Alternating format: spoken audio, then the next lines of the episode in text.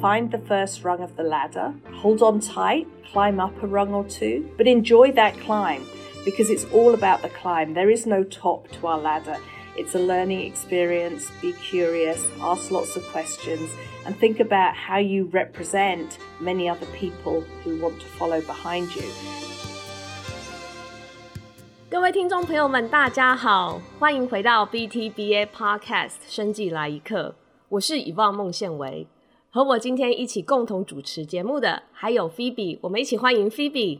嗨，大家好，我是 Phoebe 蔡兰婷，现在正在 Vertex Pharmaceutics 的 VCGT 担任 Senior Research Associate，很开心可以参加这一次的录制，然后可以采访这次年会的重量级嘉宾之一。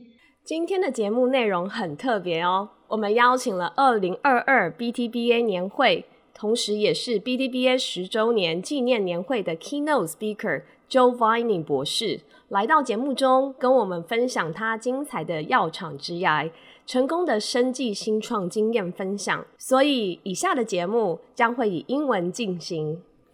Hello, everybody. Welcome back to BTBA Podcast Moments in Biotech.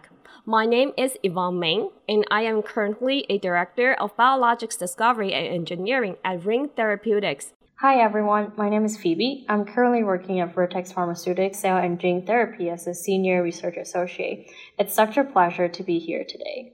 We have a special episode today. As you guys may have noticed, we have just celebrated BTB's 10 year anniversary at the 2022 annual symposium this summer. It is our great honor to have our keynote speaker, Dr. Jo Viney, to join us at the podcast today. 大家好，I'm Jo Viney, co founder, president, and CEO of Seismic Therapeutic.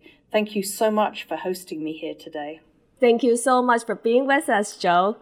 Dr. Jo Viney is currently the CEO of Seismic Therapeutics. Prior to this position, she was the president, chief scientific officer, and co founder of Pandion Therapeutics, now a wholly owned subsidiary of Merck, where she developed novel therapeutics designed to address the unmet medical needs of patients living with autoimmune diseases. Prior to founding Pandion, Dr. Viney previously worked at Immunex, Amgen, and most recently Biogen, where she served as a senior vice president of the drug discovery organization. And beside these all amazing experience that Yvonne just introduced, Jo also has been an advocate for workplace inclusiveness.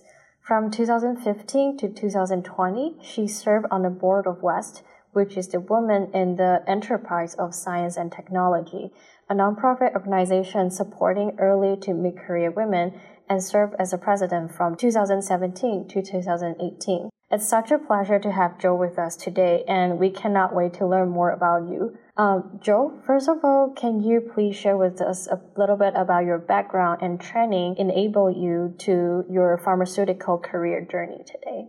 Yeah, I'd be happy to share my background. So, my interest in science really only started when I went to college. I have a bachelor's degree in biophysics, and I really didn't know much about science except for the fact that I was in a degree program that combined academic learning with hands on training. And so I spent my third year of my degree working in a lab. It was the Pediatric Gastroenterology Research Lab at St Bartholomew's Hospital in London. I absolutely loved every minute of working in that lab. I had no idea that the boring science classes I was taking at college could lead to something that was so exciting and so interesting uh, in real life in the lab. So, after completing my degree in biophysics, I went back to that same lab and studied for my PhD in immunology.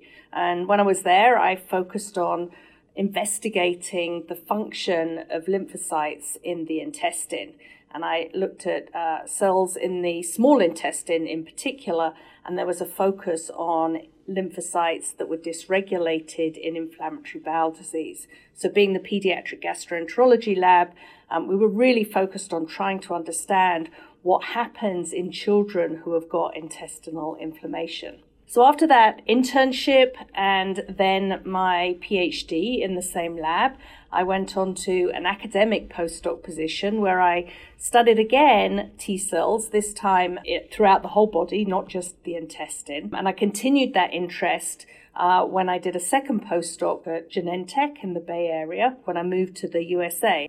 And I worked there on a cell adhesion molecule that's involved in cells trafficking to the intestine. So it's sort of looped together my internship, my PhD, my first postdoc, and my second postdoc. And all of it had really been focused on studying the immune system and how it works well in healthy individuals and what goes wrong when you get intestinal inflammation, for example, when you have Crohn's disease or ulcerative colitis, the two main forms of IBD.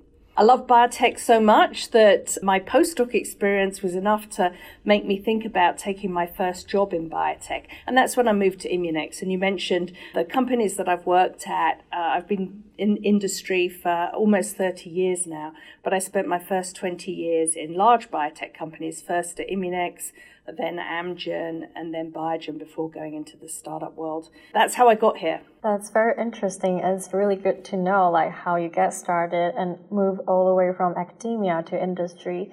And next, we are wondering, since your the whole career path, you have steered several drugs into clinic, and we're wondering like what triggers you or what inspired you to be interested in the drug hunting process. That's a really great question. And I can remember the exact moment when I became interested in thinking about how to treat disease. And it was back in that internship that I mentioned in the pediatric gastroenterology lab. So on my very first day on the job, I was taken over to the endoscopy suite and I saw a child with inflammatory bowel disease um, having an endoscopy, and biopsies were being taken that I would later uh, study back in the lab. And I really saw the impact on the child and on their extended family about how devastating it is to live with a chronic disease like inflammatory bowel disease. And so that's really what motivated me to do my PhD, to understand more about the disease. And my two postdoc positions, they were also directed towards understanding more about the disease. But it was really in my first job when I thought about how could I take that understanding of the disease and think about intervening in the disease pathways and inventing new therapies that might be able to be used to treat those patients suffering from disease. So, my first job at Immunex was really focused on trying to think about new ways to control inflammation uh, in the intestine. And so, it was really that that key moment for me was way back in my internship, and it was a few years later when I could realize that dream and actually work on programs that were focused on developing drugs for treating autoimmunity. Yeah, like as a person who is working in the biotech industry and also working in the very patient driven company, it's definitely something that really touches when we are thinking of it as like always, you know, patient comes first that's something we want to bring to the patient and cure their disease and let them suffer less. Another follow up question I would like to have is that from that you find out your uh, research of interest, and I wonder how do you align it with your current biotech trend? And whenever you find like a target or disease, what do you think will be a good timing for you to turn that into a startup company with your innovate vision? Yeah, so I mentioned I spent many years in large biotech companies, and, and that's really where I learned the power of working in teams and relying on teammates who have different areas of expertise to help troubleshoot, brainstorm, and develop um, new therapies for treating disease. I mentioned I started out working in inflammatory bowel disease, but as my career progressed and I started supervising other scientists, I had to learn more about other autoimmune diseases like asthma, arthritis, lupus, etc. So that's sort of how I broadened beyond inflammatory bowel disease, but all of that was still focused on thinking about new therapies. So your question, Phoebe, was how did I go from thinking about doing drug discovery in a large company and when did I decide it was the right time to go and start a small company? So there's never a good time or a bad time. I can tell you, for my experience, I was really interested in trying new innovative therapies.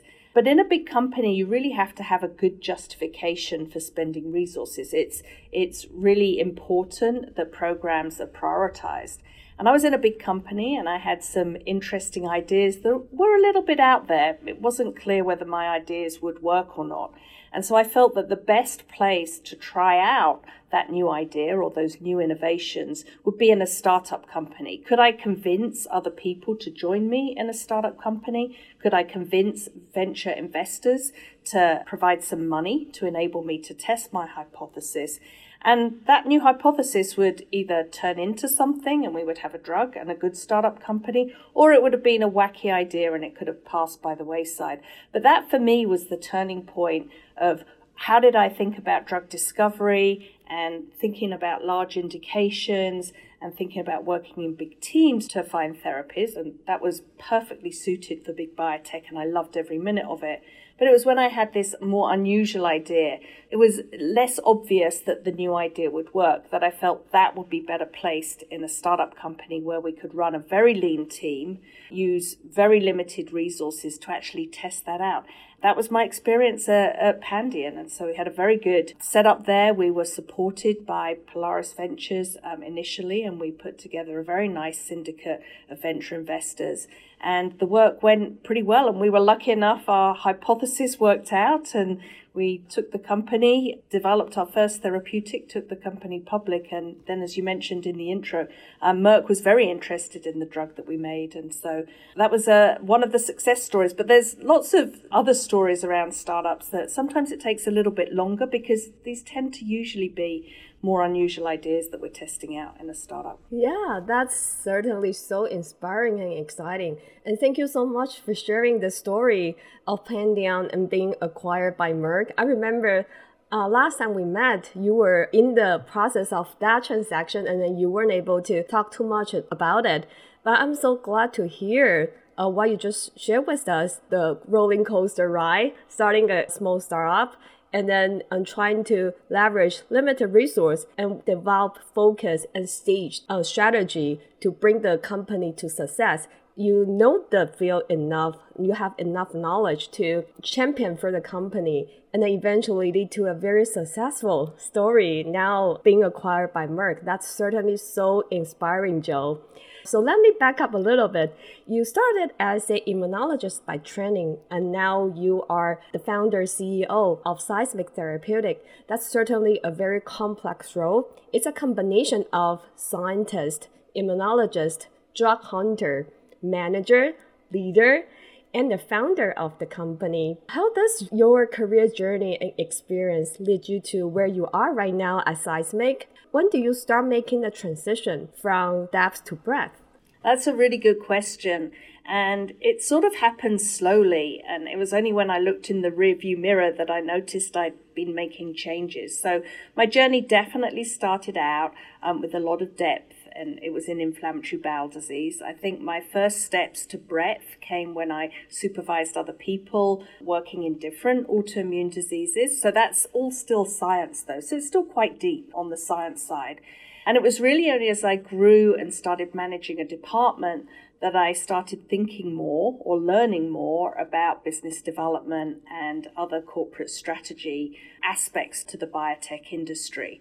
The reason that I've enjoyed it so much is that I'm always curious. So, for every team that I was ever part of, or every group that I interacted with, I've always been really, really curious and asked lots of questions. What do you do? Why do you do it? What's a good example of when it worked? What's an example of when it went didn't work? And what would you have done differently? So just always asking lots of questions to learn about what everyone else does. And so even though I didn't practice all those areas, I learned a lot from talking to people. When I joined the startup company, I didn't have all those experts around me who were working at the same company, but I still had their telephone numbers. So I was able to call all those people and say, okay, um, tell me, you know, what you would think about this. How would you approach that? How do I learn about raising money? How do I learn about putting a board together? How do I learn all these other aspects around the business that I hadn't received any direct formal or academic training in. I really had to learn the business aspects of my role um, on the job, as it were. So I think my advice to people is be curious, ask lots of questions, I'm never afraid to say I don't know. And I think that's been a very beneficial asset for me is to not be afraid to say that I don't know. I never pretend that I know things. And by asking people for their advice, everyone's always willing to give you advice. Uh, they like to help. They like to share their knowledge. And I think that's the best way to learn. So my journey from in-depth expert in one area to a very broad understanding around how to run a biotech company has just come from many years and many, many, many, many, many questions that I've asked. That certainly uh, set a great example. And then I know it's a years of experience, but it all started with being curious and taking the initiative of reaching out. And then I believe whenever you reached out, people are always very happy to share. And then that's actually how Jordan and I got connected. I actually have had a couple personal interaction with Jo over the past few years.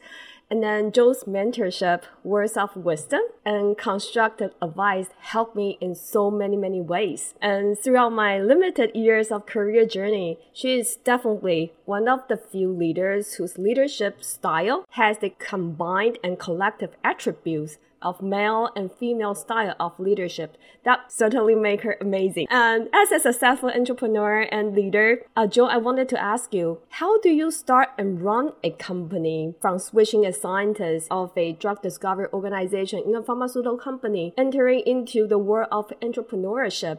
How are the first few steps that you will provide to the people who would like to start running their own company? And as a leader, what kind of talents and talent qualities do you value the most from your team? Yeah, those are really great questions. I would say the very first step for thinking about starting a company is to find one or two mentors who are prepared to spend a lot of time helping you and giving you advice. And I think that's the key to being able to feel comfortable and in control about starting something that's scary. So anytime I had a scary thought, was worried about what to do next, if you've got people you can trust and who you're not afraid to ask questions of, it's really helpful. Usually you want to find mentors who have done it before so that they can give you first-hand advice. So that's my piece of advice. Find a really good mentor to help you get the company started. The next thing you asked was, well, having got a good mentor and having got an idea and probably raising a few dollars to do the first few experiments, how do you think about starting to build the team? What sort of people do you want in your organization? And it's really critical to think about what the culture is going to be like because that helps you identify people who are going to contribute to that culture and to contribute to the success of the organization. So for me, when I'm hiring, I really look first and foremost for people who have drive and have a purpose. Why are they interested in doing what they're doing? Why are they interested in science? Why are they interested in a startup company? Are they interested in the same things as me? Are we interested in the same diseases and have the same vision for what we want to do? So, number one, what's the purpose and what drives that individual to have purpose? Um, second thing that I look for when I'm hiring is to find people who are self motivated. And when I say self motivated, I mean people who can be happy playing many different roles in a company, especially in a startup company, but actually, even in big companies, you need people who are happy taking the lead on activities, but you also need people who are equally happy contributing as a member of a team. So you want people who are quite happy taking the leadership role, but also quite happy being a member at other occasions, other times in the day, other times in the week. Because especially in a small team, you need to have efficiency and flexibility. There isn't a whole set of team leaders. There isn't a whole set of team members. Everyone has to be a leader at some point and a member at some point, maybe even multiple times a day, switching between those roles. So that for me is also really important in um, when I'm hiring and what I'm looking for when I build a company. And then the third item that is really important for whoever I bring in is are they willing communicators? So often people talk about good communicators, but are they willing communicators? And what do I mean by a willing communicator? It's someone who's going to tell you what they're doing, what they're thinking, ask questions. What are you doing? Why should I be thinking about incorporating your ideas into my activities? Because without communication, you're never going to be efficient and you're never going to be streamlined and you could waste a lot of time. With a lot of communication, willing communication, you just really create an environment or a culture where it's very open and everyone is aware of what's going on. There's a lot of transparency. So, those are the three things that I look for when starting to build a team purpose, self motivation, and good communication or willing communication. I think those are the qualities and characters people always value when working in a team environment. Especially from the manager's perspective, those qualities and characters definitely enable a team environment that inspire the entire team to have morale and work together and be transparent. Those are certainly very efficient tips that you share with our audience. So I do have a follow-up question. From a manager becoming a good leader, there's certainly big differences between managers and leaders. Could you please let us know how do we prepare ourselves from a manager for becoming a good leader? And then as a leader, how do we introduce impact and influence, leveraging our own leadership traits? Yeah, that's a good question. And it's very interesting. We often spend a lot of time thinking about how do we go from individual contributor to manager. In a way, I think that step's easier because it's still a very small group. It's just you, you're leading, and you're managing someone, and you can kind of tell that person what to do, hoping that they will do what you ask them to do. But leadership is very different from telling people what to do because invariably, if you're a leader, you've got a very large organization and it's people who don't actually report into you. So you've got to think about how do I influence these people? How do I inspire these people to want to all work in the same direction towards the same goal when I can't tell them how to do that?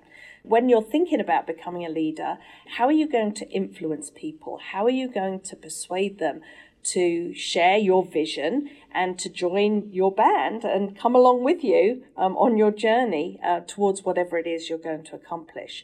And I look at leaders, I think you can measure leadership success by how large the sphere of influence is. So, people who are strong leaders have a very large sphere of influence, including over people who are not even in their organization, but in different organizations, either other organizations in a big company or even having leadership, especially if you're in a startup company. You can have a sphere of influence over the companies that you work with, some of the CROs that you work with. And that's really sort of the mark of a strong leader is someone who can very easily persuade people or influence them to share their vision. Yeah, that's actually very good to know how to become like a good leader and manager and how to influence people in a way that, you know, like not forcing everyone to do things. It's like trying to persuade people that convincing them we are working toward like a good direction. We should have think about it and dig into it. And as a young professional, I kind of want to go back for a few steps to ask you some questions because I am still exploring and learning how to grow and develop my career path in the biotech industry. And I wonder if you can maybe share with me and also like other young professional a bit more about your perspective when you were a scientist. How do you leverage leadership skill when you were leading a project as an individual contributor? That's a really good question. So, as I mentioned in the seminar that I gave at the symposium in July, a career is really all about the climb. It's the climb. How do you ascend biotech's career ladder? And how do you do that without losing balance? So, the obvious first step is to look around, look at all the different ladders that are around, and decide which first rung you're going to step on. And pick one of them. It doesn't really matter if it's the right one or the wrong one, but it's really important to say, This is the ladder I'm going to start off on. I'm going to step on that first rung and I'm going to reach and start climbing up rung by rung. My advice is don't get stuck on one single ladder. Be prepared to swing across and hop and jump on another ladder. Try something else out. You'll learn a lot more. That could either be by joining another group, trying out a different aspect of research or biotech career, um, or even just being curious and learning more about what others do. So that will really help you as you intentionally climb those rungs, either the same ladder or jumping to a different ladder and climbing the rungs to sort of enjoy the journey on the way. Think about your career being a never ending ladder where it's really interesting to try out and really enjoy each aspect of what you're learning. So that's really my advice about thinking about careers. Um, but to be more specific, as you embarking upon perhaps leading a project or leading a function within a project, it'd be important to think about what sort of leader do you want to be. So, yes, you're a senior research associate now, you're not a vice president, but you can still have leadership in your day to day role. And the things that you develop now will be useful throughout your whole career as you grow. So, the number one thing that I would advise people in your position to start thinking about now is how to communicate, how to tell a story. So, I mentioned communication was important um, within a team, but actually, as a leader, you want to develop the skills for storytelling. Either it's your story that you're telling about the work that you're doing, or tell the story about how your work fits into the bigger picture. So that's the number one skill that I would say is good to start developing. The next skill that I would say would be good to develop would be decision making and actually not being afraid to make decisions. As scientists, we're all data driven, so we like to have all the data in before we make a decision and make a conclusion. But as a leader, you have to start being brave enough to make decisions without having all the information in. It's okay if some of your decisions are wrong, so long as you've got a good plan B for making a next decision to correct the path again. So that would be my second tip. Start working on decision making skills and not being afraid to make decisions. And one way to not be afraid is actually to say, Ashley's okay, I made the wrong decision and now I'm making a new decision. So then you don't hold yourself to such high standards that you are afraid to state an opinion. The third thing I'll just add in is start thinking about how to take risks. So that's something that I think you learn as your career goes on. Generally, when we start out, we're very concerned about doing everything right. We have our manager tell us how to do things. We're very concerned about making sure we do everything right. But as you grow, it's important to start taking some risks, trying something out that maybe you're not sure if it's going to work. And that's another value that can be added to your leadership skills. Again, don't be afraid to take risks. It sort of goes along with don't be afraid to make decisions, and it's very parallel. Don't be afraid to take risks as well, because it's by taking risks and by making decisions that you'll grow in your confidence and you'll learn what is good and what's bad um, in terms of decisions and the risks to take. If you never make decisions and you never take risks, you'll be very, very safe, but you'll never learn and you won't be able to climb those rungs. Yeah, these are actually very useful and very good tips for me, kind of related to my personal experience at work right now. And then I think it actually gave me some very good advice and show me like the importance of how to communicate with the team and then you know how to be fearless and be curious as we mentioned previously as young professional and also for the others. They are very useful. Thank you so much those are not just very applicable when they become an effective program lead.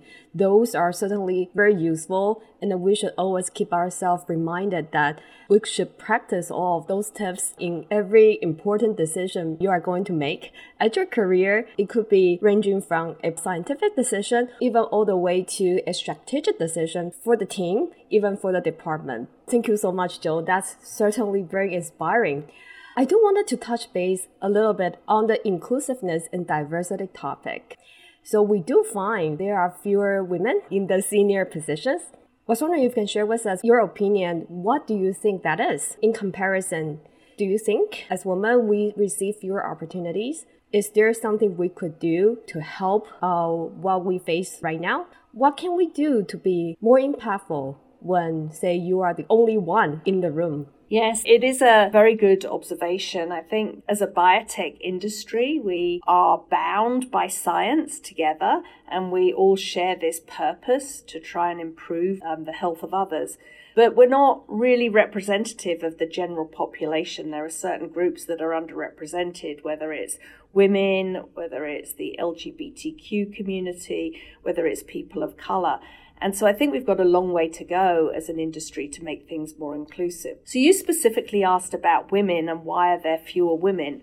I think that it starts because there's a smaller network of women already at the top. So there's fewer role models for people to look to. And with fewer role models, I think many of us think, well, that's not a job I can do because I don't look like that man who's leading an organization. As we try and increase the number of women in leadership positions, I think it will be an inspiration for many more people to want to join those ranks. So it's a little bit of a catch 22 with fewer women, it's a smaller network um, fewer role models, and maybe people don't see themselves in that position. So that's sort of one observation. There's just not enough role models.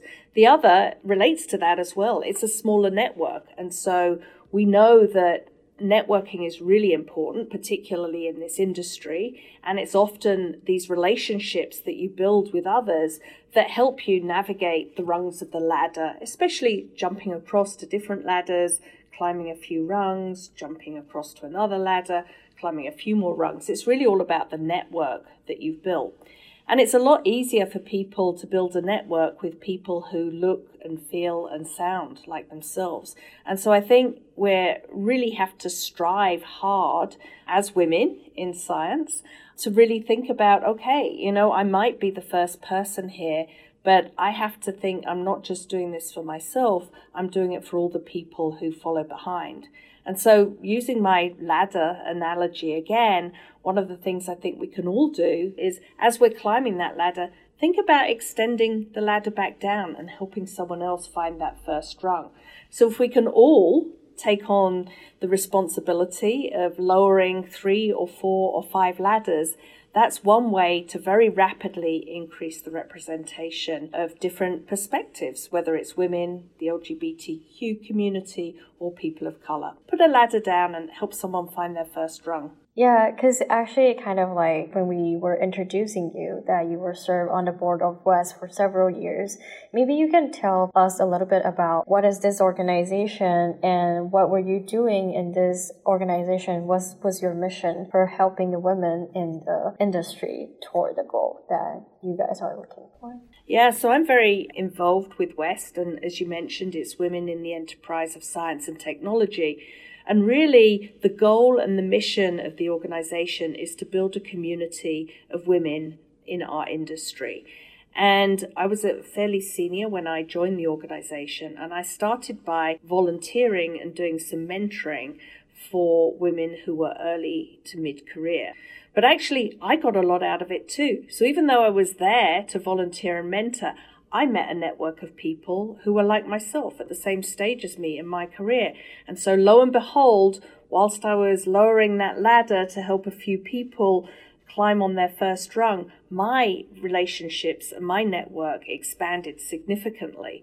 And so it's sort of a, there's a little moral to this story. If you give a little, you get a lot. So my interest in WEST really is in encouraging people to join an organization where they have a ready-made network. So WEST offers a lot of workshops around um, how to manage your career, how to negotiate for a salary, um, how to put a CV together. So lots of nuts and bolts workshops. WEST also puts on um, a number of panel discussions, how to advance your career, how to climb the career ladder, um, how to think about alternative careers in science. So you can learn aspirational things or be curious about um, other careers in the industry as well.